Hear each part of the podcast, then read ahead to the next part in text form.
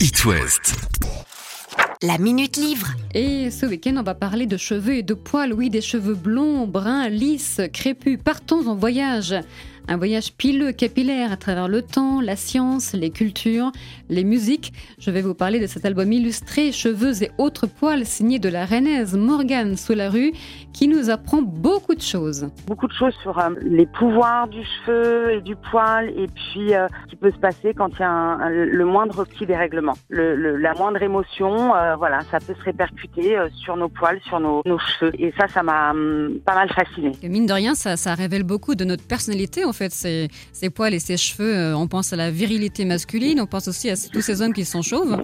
Oui, oui, euh, effectivement. Alors, euh, il y a l'histoire de la toison de Jason, et puis longtemps, les hommes ont trouvé leur force dans leurs cheveux.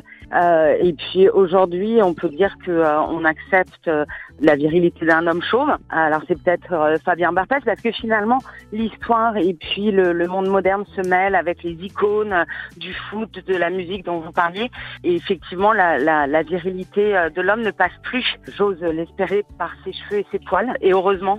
Après, le, second passage que j'aimerais bien voir arriver, c'est que les femmes acceptent leurs poils et que la société accepte les poils des femmes et leur disent ben oui ils sont là c'est normal ne t'épile plus quoi. Morgane sous la rue euh, un album euh, à l'origine destiné aux adolescents mais pas que on le voit bien cheveux et autres poils signé Morgane sous la rue et illustré par Camille de Cussac je vous le conseille.